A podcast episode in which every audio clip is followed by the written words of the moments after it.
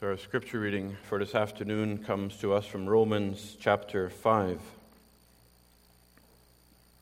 Romans chapter 5.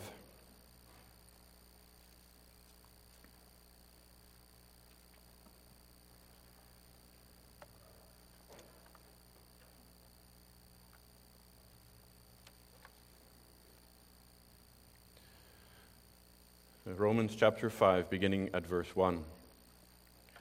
Therefore, having been justified by faith, we have peace with God through our Lord Jesus Christ, through whom also we have access by faith into this grace in which we stand, and rejoice in the hope of the glory of God. And not only that, but we also glory in tribulations, knowing that tribulation produces perseverance, and perseverance, character and character hope. Now, hope does not disappoint, because the love of God has been poured out in our hearts by the Holy Spirit who was given to us. For when we were still sinners, when we were still without, for when we were still without strength, in due time Christ died for the ungodly. For scarcely for a righteous man will one die, yet perhaps for a good man some one would even dare to die. But God demonstrates his own love toward us in that while we were still sinners, Christ died for us. Much more then, having now been justified by his blood, we shall be saved from wrath through him. For if when we were enemies, we were reconciled to God through the death of his Son, much more, having been reconciled, we shall be saved by his life. And not only that, but we also rejoice in God through our Lord Jesus Christ, through whom we have now received the reconciliation. Therefore, just as through one man sin entered the world, and death through sin, and thus death spread to all men because all sinned. For until the law, sin was in the world, but sin is not imputed when there is no law. Nevertheless, death reigned from Adam to Moses, even over those who had not sinned according to the likeness of the transgression of Adam, who is a type of him who was to come. But the free gift is not like the offense. For if by the, for if by the one man's offense many died, much more by the grace of God and the gift by the grace of one man, Jesus Christ, abounded to many. And the gift is not like that which came through the one who sinned. For the judgment which came from one offense resulted in condemnation. But the free gift which came from many offenses resulted in justification. For if by one man's offense death reigned through the one, much more those who received abundance of grace and of the gift of righteousness will reign in life through the one, Jesus Christ. Therefore, as through one man's offense judgment came to all men, resulting in condemnation, even so through one man's righteous act the free gift came to all men, resulting in justification of life. For as by one man's disobedience many were made sinners, so also by one man's obedience many will be made righteous. Moreover, the law entered that the offense might abound. But where sin abounded, grace abounded much more, so that as sin reigned in death, even so grace might reign through righteousness to eternal life through Jesus Christ our Lord. This far, our scripture reading, and we will, in connection with this passage and various other ones, we will also consider uh, Lord's Day 3. Lord's Day 3, which you can find on page 29 in the back of your Psalter.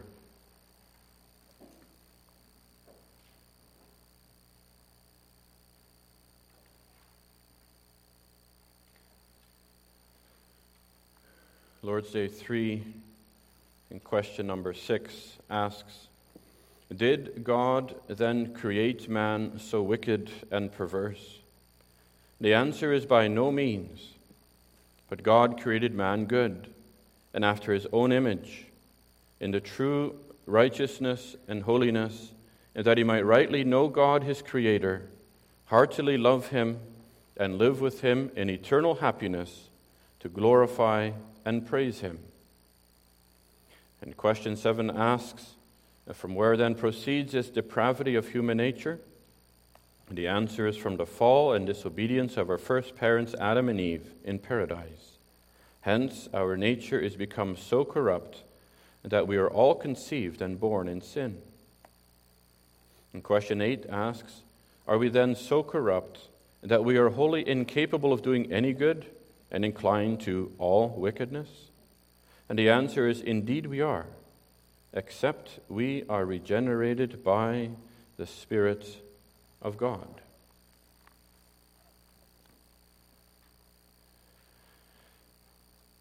And so, as we follow the Catechism, we will focus mainly on this chapter in Romans 5 that we read.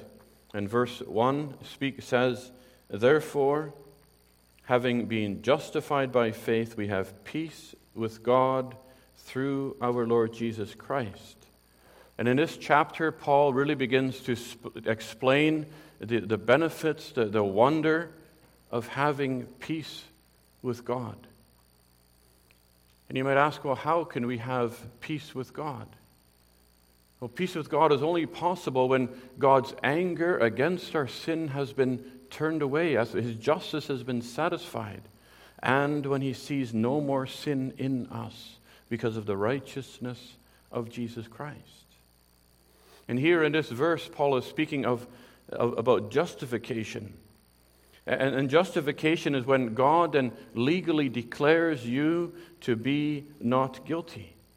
When your sins have been removed, and when you receive that perfect righteousness to cover you of the Lord Jesus Christ. And he goes on then to show the benefits of that justification. There, there's that peace with God. We've been reconciled to God. There's that freedom of access to Him. And he can even rejoice because of that firm hope of that salvation in God. And then as you go through this chapter, verses 6 through 8, he shows how that wonder of that peace was made, how it has come to be. And in verse 8, he says, But God demonstrates his own love toward us in that while we were sinners, Christ died for us. Here, Christ is motivated of his own divine love for sinners. And he died there for the ungodly who are at enmity with God. And so there's, it's, it's God's work, it's God's motivation. God accomplished this while we were sinners, while we were powerless, while we were unable to rescue ourselves from the effects of the fall. And so, therefore, it's also only of God's free grace and love. In, in the first chapters of, of Romans, Paul shows how everyone in this world has fallen short of the glory of God, how everyone has sinned, and how the law reveals, shows that we are guilty before God. And last week, you remember how we heard of the Korean who was born in that prison camp. And com- we compared it to how we have been born into sin in this world. And God could have free, freely left us there. He could have left us in that prison camp of our sin, separated from Him forever. But then, as Paul goes further through this chapter in verses 9 through 11, he then shows the wonder that you can have that firm hope and that ex- expectation because this peace that God provides for His people is an, is an everlasting peace. It is a peace that will never be taken away again. It is a peace that God Himself provides for His people. And because God is the one who reconciles sinners and provides this for us, not depending on our work, that is why you can also have that firm hope and rejoice that this is an everlasting peace. Because the end of verse 10 says, We are saved by his life. Christ lives forever. Christ ever lives to make intercession. And the absolute wonder that God would restore us to that peace becomes so much greater when we realize how we lost that peace in the first place, how we ended up where we did in our fallen Adam, and why this reconciliation was necessary. And that's what we want to see today. Looking at the Catechism and looking at this chapter. And I confess there's many large words to be used tonight, and we'll try to explain them or be clear with them, but it may take um, some careful listening. And so, our theme for this evening is called Peace or Misery. Peace or Misery. And then, first, just as a lead in, verse 12 says, Therefore, just as through one man sin entered the world. And Paul here, he, he's often quite uh, difficult in his writing, and he, he begins a thought here in verse 12 that he picks up again in verse 18. And between that, he has he, explains something uh, Uh, related to it. So in verse 18, he continues and he says, Therefore, as through one man's offense judgment came to all, resulting in condemnation, even so, through one man's righteous act, the free gift came to all men, resulting in justification of life. And that condemnation he's speaking of here is he's referring back to that judgment that we're all under because of our sin. And now, to explain how the Catechism is trying to walk us through this, last week we learned in Lord's Day 2 that in the sight of the law, we have no peace with God. In the sight of the law, we have no peace with God because Romans 3:20 said by the law is the knowledge of sin. And we're placed before the law of God to show us that we are unable to keep God's holy law. That is our sin. And the consequences of our sin is, as Galatians said, as cursed is everyone who does not keep all the things of the law to do them. And so we have no peace with God because we have broken the law of God by our sin. And because we have broken God's law, we deserve God's wrath and, and, and, and eternal judgment. Because of our sin, we've been exiled from the presence of God. And that is our misery. Our misery is that we have sinned, we have unable to keep God's law, and because of our sin, we have we face the eternal judgment of God. That's what we saw last week in Lord's Day 2. The knowledge of our misery, how we come to know that. But here in Lord's Day 3, we can ask, how did we lose that peace? How did we lose that peace with God? And to see that, we need to look back to where we originally came from. How did God then create us? How did we fall so far? And can this be fixed? And so, Lord's Day 3 here shows us the cause of our misery. That's where they're trying to lead us through God's Word. Where does our misery come from? Whose fault is it? Is it God's fault? Is it Adam's fault? Is it our fault? And so, then, our first main thought then is peace created without misery. Peace created without misery. When Paul says there in verse 12, through one man sin entered into the world, he is saying that the world did not start off with sin in it, but sin entered into the world through one man, Adam. God created all things good, and then there was perfect peace. Our catechism summarized that when it said God created man good and after his own image in true righteousness and holiness, that he might rightly know God as creator, heartily love him, and live with him in eternal happiness to glorify and praise him. And when God created the world, you remember in Genesis, he, he saw what he had made and it was good. And especially on the sixth day after he created Adam and Eve, he saw in uh, Genesis 1, verse 31, it says, Then God saw everything he had made, and indeed it was very good. So, how did God create Adam? He created Adam and Eve in his own image and likeness. And those words, they, they, they mean it's like a shadow. A shadow that resembles the object. So Adam and Eve were created as a shadow resembling who God is with certain characteristics. God formed Adam from the dust. And God breathed into Adam's nostrils, and he became a living soul. So God created Adam with a living, immortal soul that was at peace with God. And that peace was intended to last forever. There was the potential for that peace to last forever. And that image and that likeness that Adam was created with of, consisted of true knowledge, of true righteousness, and of true holiness. Adam had that perfect knowledge of God. And that peace comes by knowing God, knowing who God is, what He is like, and what He does. And so Adam knew everything about God. He knew that God was the fountain of overflowing good, and that He's a God of love, that He's a God of peace. And Jesus says in, in John 17, This is life eternal, that you may know God. Adam knew God perfectly. Adam knew the will of God, and he was able to obey that will. Adam had that perfect righteousness and holiness. There was no, no sin in his life. There was no sinful desires, either in his thoughts, in his words, or his deeds. And just like Jesus says that the summary of the law is that we have to love God above all and our neighbor as ourselves, that's what Adam did and could do. And so Adam had no guilt. Adam had no shame because there's nothing to be ashamed of or feel guilty for.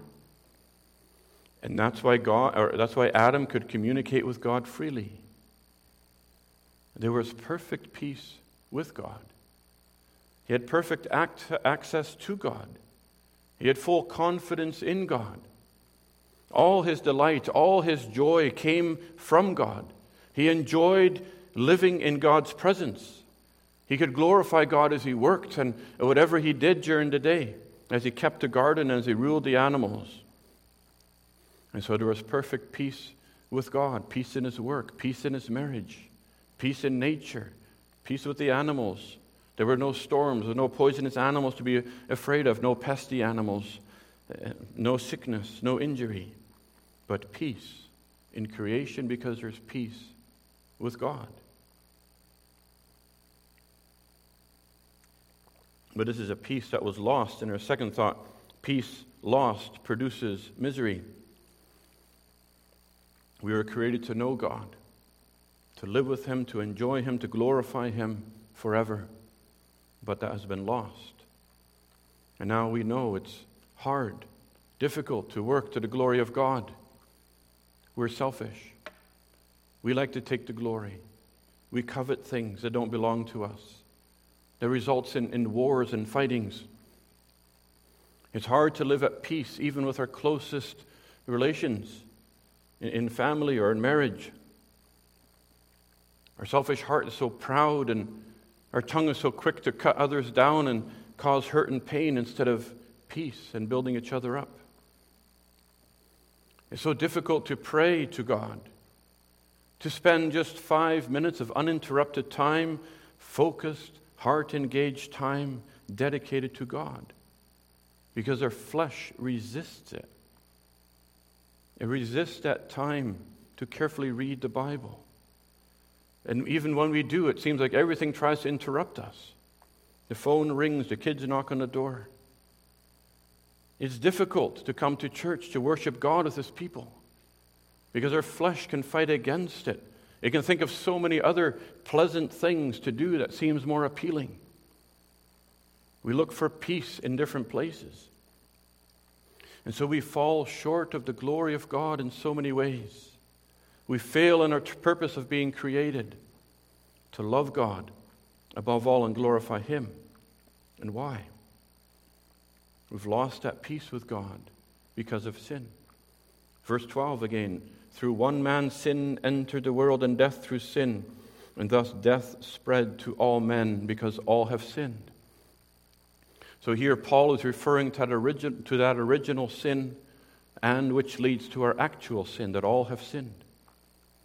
When Adam and Eve sinned by disobeying God, they fell from God's favor. They lost that peace with God. Because they have sinned, God's wrath was now towards them. They lost that peace because God must punish all sin in his justice. And so Adam and Eve were guilty. Adam and Eve were ashamed. And so they hid from God. They no longer had that peace to walk with God or to talk with God. They no longer had that free and open access to Him, but they went to hide in the bush because of fear. And so Adam is a representative of the whole human race. And because he sinned, all his descendants are now born corrupt and sinful. And that means, as verse 18 says, that we're all under judgment, resulting in condemnation. Through one man's offense, judgment came to all men, resulting in condemnation. That condemnation, that's that as God told Adam, the day you eat of that forbidden fruit, you shall surely die. And condemnation is another legal word. It means to be legally guilty and subject to the punishment. And so Adam was driven out of the presence of God, out of paradise. And we are all born with that original sin and no peace with God. There's no peace, says the Lord, to the wicked. And so, this is what is called, especially John Murray uses this word of double alienation. Alienation is that separation. On the one hand, we have been separated from God because of our enmity against God, our sinful hearts. We have been separated from God. Our hearts are at enmity with God. We are bent away, inclined away from God. But also, the second half is God is alienated from us. Because of his wrath against sin, he cannot come towards us. Otherwise, he has to punish us in his justice. And so it's called a double alienation us from God and God from us. And so our alienation means that we are born into this world, that we lack a true knowledge of God, that we do not have a true understanding of his will. And instead of always wanting and able to do God's will, we do the opposite. We're always inclined to disobey God. Our default is set away from God. Why do we disobey so often? Because that's our natural inclination. There's no peace with God naturally in our heart.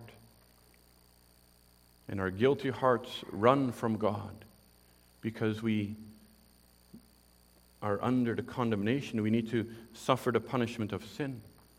But then God's alienation from us means there's no peace because we're under that eternal wrath of God. Verse 14 says, Death reigned from Adam to Moses. And Paul explains that even before that law was given to Moses, from Adam to Moses, that, that judgment was there. They were already condemned to death because they're not able to keep the law of God, even though the law was not physically written for them. No one could keep this law anymore. There's no peace with God because we do not know God or His will.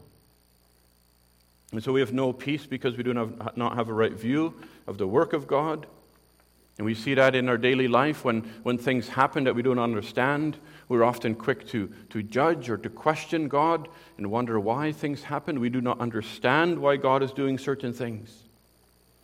We have no peace because we've lost dominion over the creation. Adam had to go out and work in the fields and the thorns and the thistles and the sweat of his brow. Animals can be either pests or dangerous.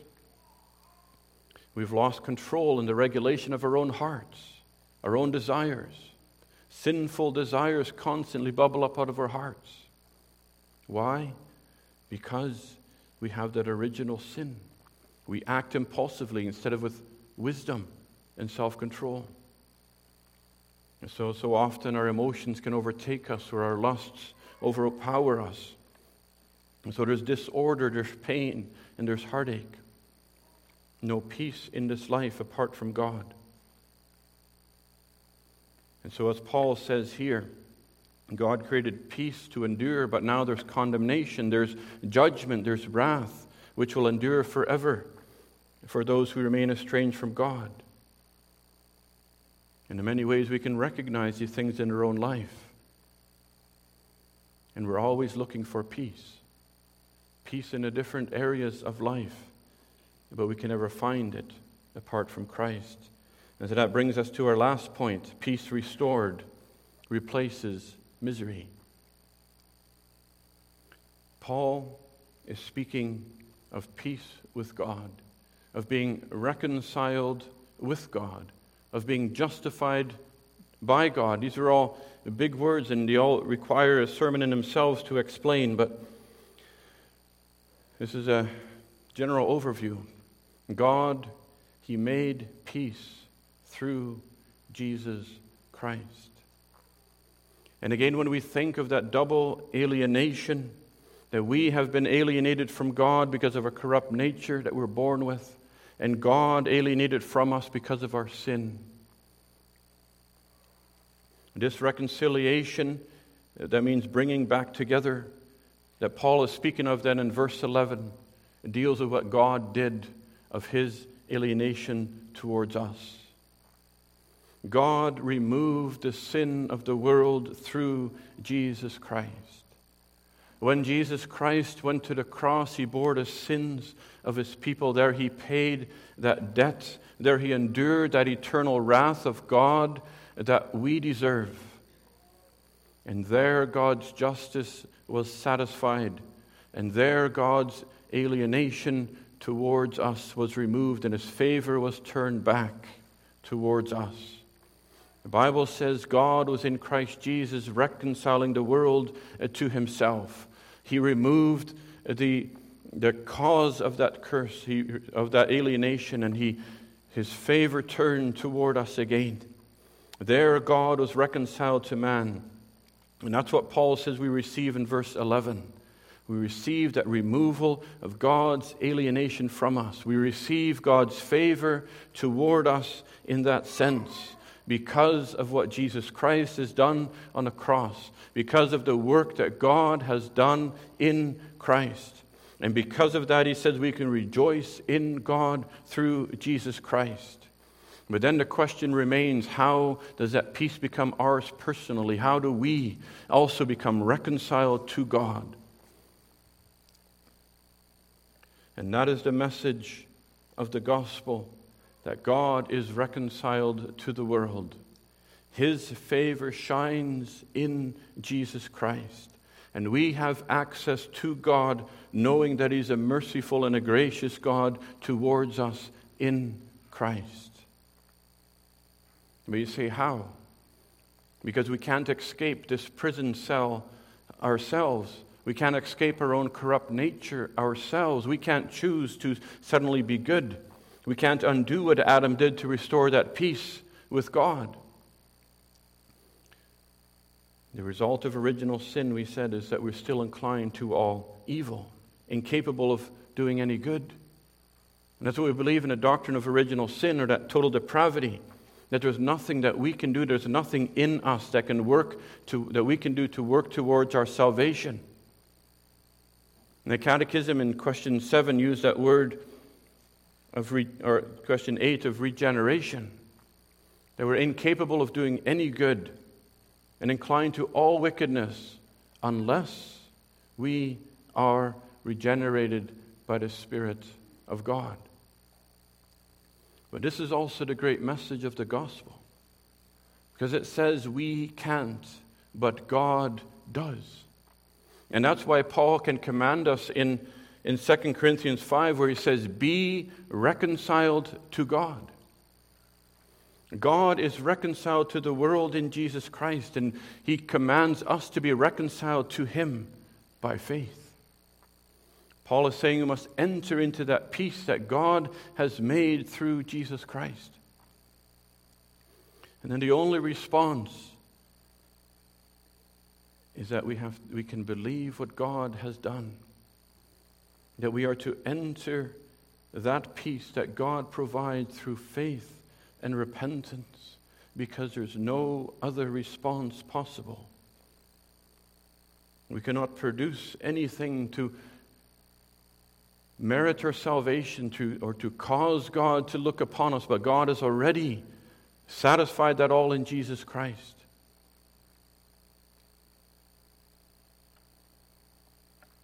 And that's why he says in verse 1 Therefore, having been justified by faith, we have peace with God through our Lord Jesus Christ. And that is that, that he indicates that in the previous chapter, chapter 4 and 3, he's been showing how by faith we become justified to God like Abraham was.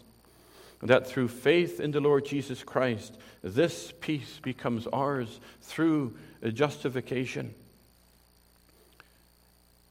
And then, as Paul continues in chapter 5, he, he's drawing a parallel and a, and a, contrast there between Adam and Christ, showing the certainty of the peace that God gives because it comes from God and not from us. In verses 18 and 19, he says, Therefore, as through one man's offense, judgment came to all men, resulting in condemnation. Even so, through one man's righteous act, the free gift came to all men, resulting in justification of life. For as by one man's disobedience many were made sinners, so also by one man's obedience many will be made righteous. It is only through Jesus Christ that we can have peace with God. Just like our sin and our condemnation came to us through Adam our, our covenant or our representative head, so our justification can only come through Christ, the second Adam. Both these terms, condemnation and justification, deal with our legal standing before God. And what Paul is showing here in, in chapter 5 is that that peace that comes through Jesus Christ is more certain than the peace that Adam enjoyed in paradise. And that is because the peace in Jesus Christ is eternal. And it can never be lost again like Adam lost his peace. Adam had the ability to fall and disobey, but Christ can never fall. Christ has secured this peace for his people, and this is a peace that will endure to, to, to eternity. And this peace comes through being restored to the image of God and being reconciled to God through Jesus Christ. And that condemnation is then removed when God justifies the believer through Christ by faith. Then there is peace with God because then you have a, a right legal standing with God.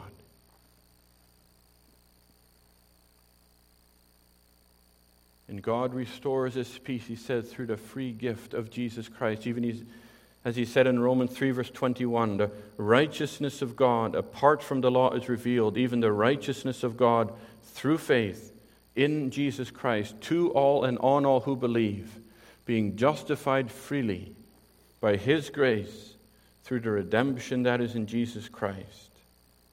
Because all have sinned in Adam and all are under the condemnation so also all who believe in the Lord Jesus Christ shall be saved, justified. The law cannot save us, but only shows us our sin. But God provides peace through the righteousness of the Lord Jesus Christ. And he says this peace has such power as in, in verse 4 or 3 that even in tribulations in this world, this peace cannot be shaken, this peace cannot be taken away.